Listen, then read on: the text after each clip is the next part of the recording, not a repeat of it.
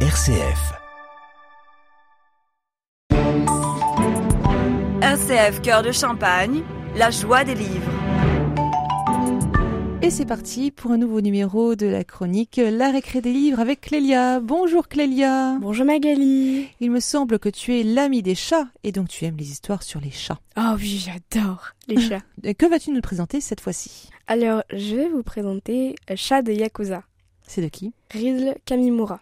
Ah, j'ai été sûre que tu allais nous parler d'une histoire de chat. Que raconte le chat du Yakuza Alors en fait, ça raconte euh, l'histoire d'un petit chat qui a été abandonné à la Oh. naissance par euh, bah, ses maîtres. Un Yakuza. donc, C'est quoi un euh, Yakuza Alors au Japon, c'est c'est des gens qui sont des qui font partie de gangs et euh, par exemple euh, les yakuza, ils vont euh, c'est comme des voleurs. Ou un peu comme la mafia en fait. Voilà, c'est c'est un peu ça. Ah. Oui. Et en alors c'est fait, des méchants alors. oui, sauf que ça c'est un ancien yakuza. Ah, Il l'a arrêté. Ouais. En fait, il va recueillir ce petit chat. mais il va lui faire du mal du coup Non, Vu que c'est un Yakuza non, au Non. contraire, Au contraire c'est un adorable petit chat. Au tout début, euh, on voit que, on dirait pas, mais un yakuza, c'est euh, un yakuza, c'est des personnes qui sont froides, qui sont plutôt distantes. Mhm. Et là, il va aider un petit chat et il va vraiment euh, l'envelopper dans une couverture, lui donner à manger, lui donner à boire. Il va être très gentil, mais le petit chat, il va le voir comme une menace parce qu'il a un regard assez froid en fait.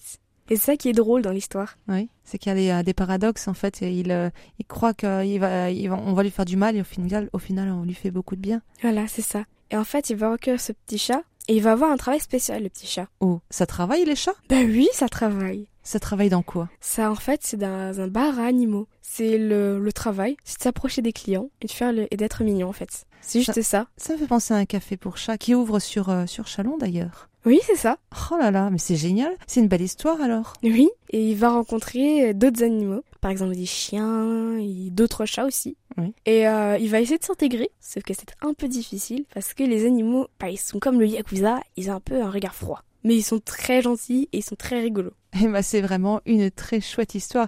Donc ça également, c'est le tome 1, donc j'imagine qu'il y a d'autres tomes qui suivent juste après. Bien sûr. Le tome 2 est déjà sorti en librairie. D'accord.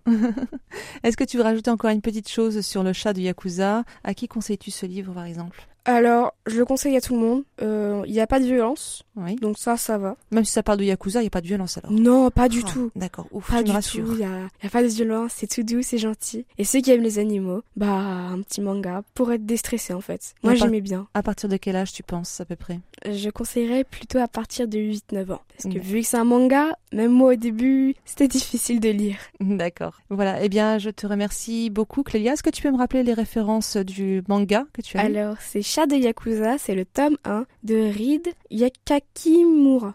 D'ac- Kamimura, pardon. D'accord, donc vaut mieux demander du coup juste le titre, ce sera plus simple pour retenir. Oui.